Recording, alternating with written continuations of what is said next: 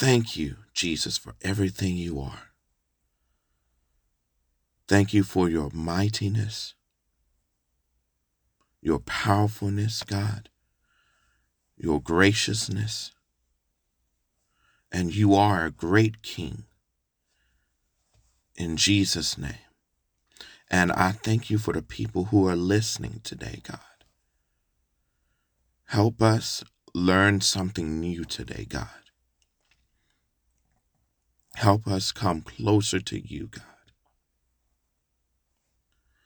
and um, um, help us, pro- hallelujah, provide us with everything we need, God. Heal us of all of our diseases and give us favor. Everywhere we go. Blessed, blessed we are in the field Blessed we are when we come and when we go, and in the city. In Jesus' name I pray. Amen.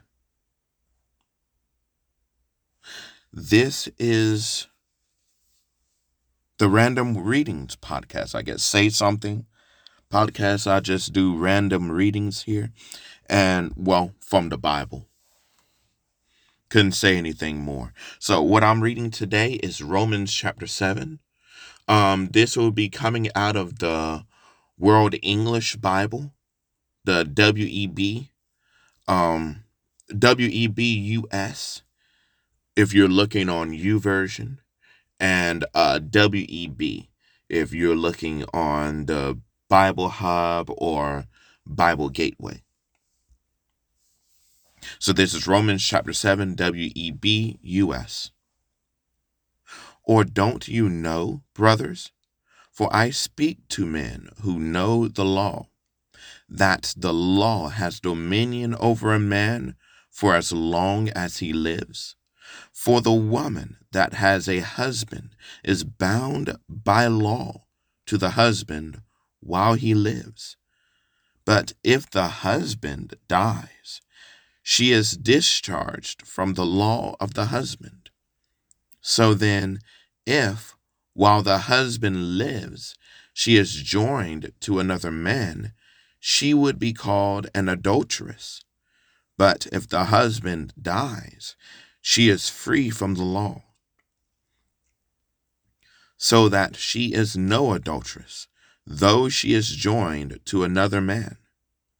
Therefore, my brothers, you also were made dead to the law through the body of Christ, that you would be joined to another, to him who was raised from the dead, that we might produce fruit to God.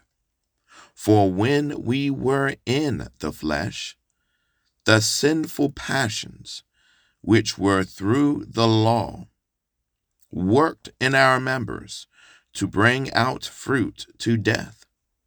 But now we have been discharged from the law, having died to that in which we were held, so that we serve in newness of the Spirit, and not in oldness of the letter.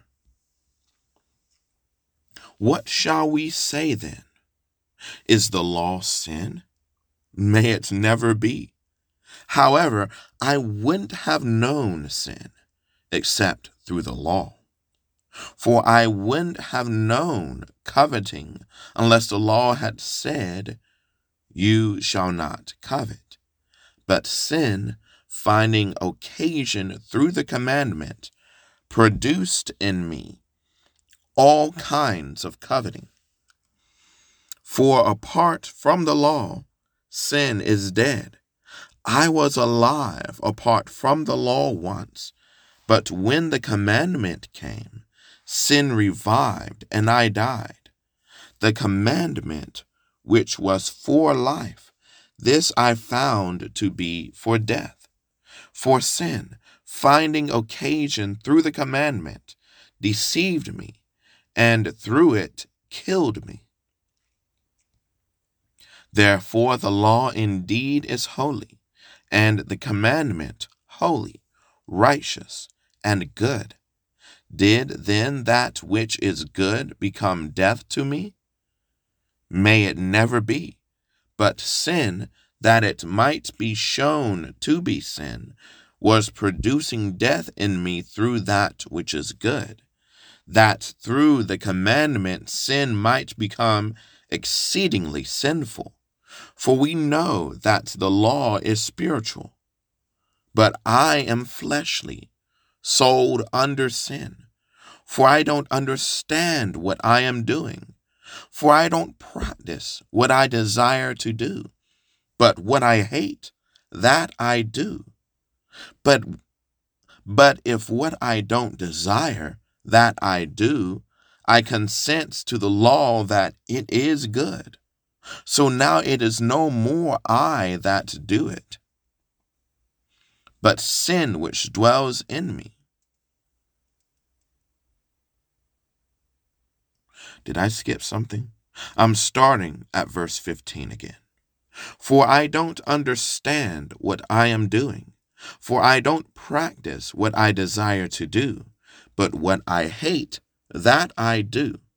But if what I don't desire, that I do, I consent to the law that it is good. So now it is no more I that do it, but sin which dwells in me. For I know that in me, that is, in my flesh, dwells no good thing, for desire is present with me. Excuse me, for desire is present with me, but I don't find it doing that which is good. For the good which I desire, I don't do, but the evil which I don't desire, that I practice. But if what I don't desire, that I do, it is no more I that do it, but sin which dwells in me. I find then the law that, while I desire to do good, evil is present. For I delight in God's law after the inward person. But I see a different law in my members, warring against the law of my mind, and bringing me into captivity under the law of sin, which is in my members. What a wretched man that I am! Who will deliver me out of the body of this death? I thank God through Jesus Christ our Lord. So then, with the mind, I myself serve God's law, but with the flesh, sin's law. That is Romans chapter 7, W E yeah.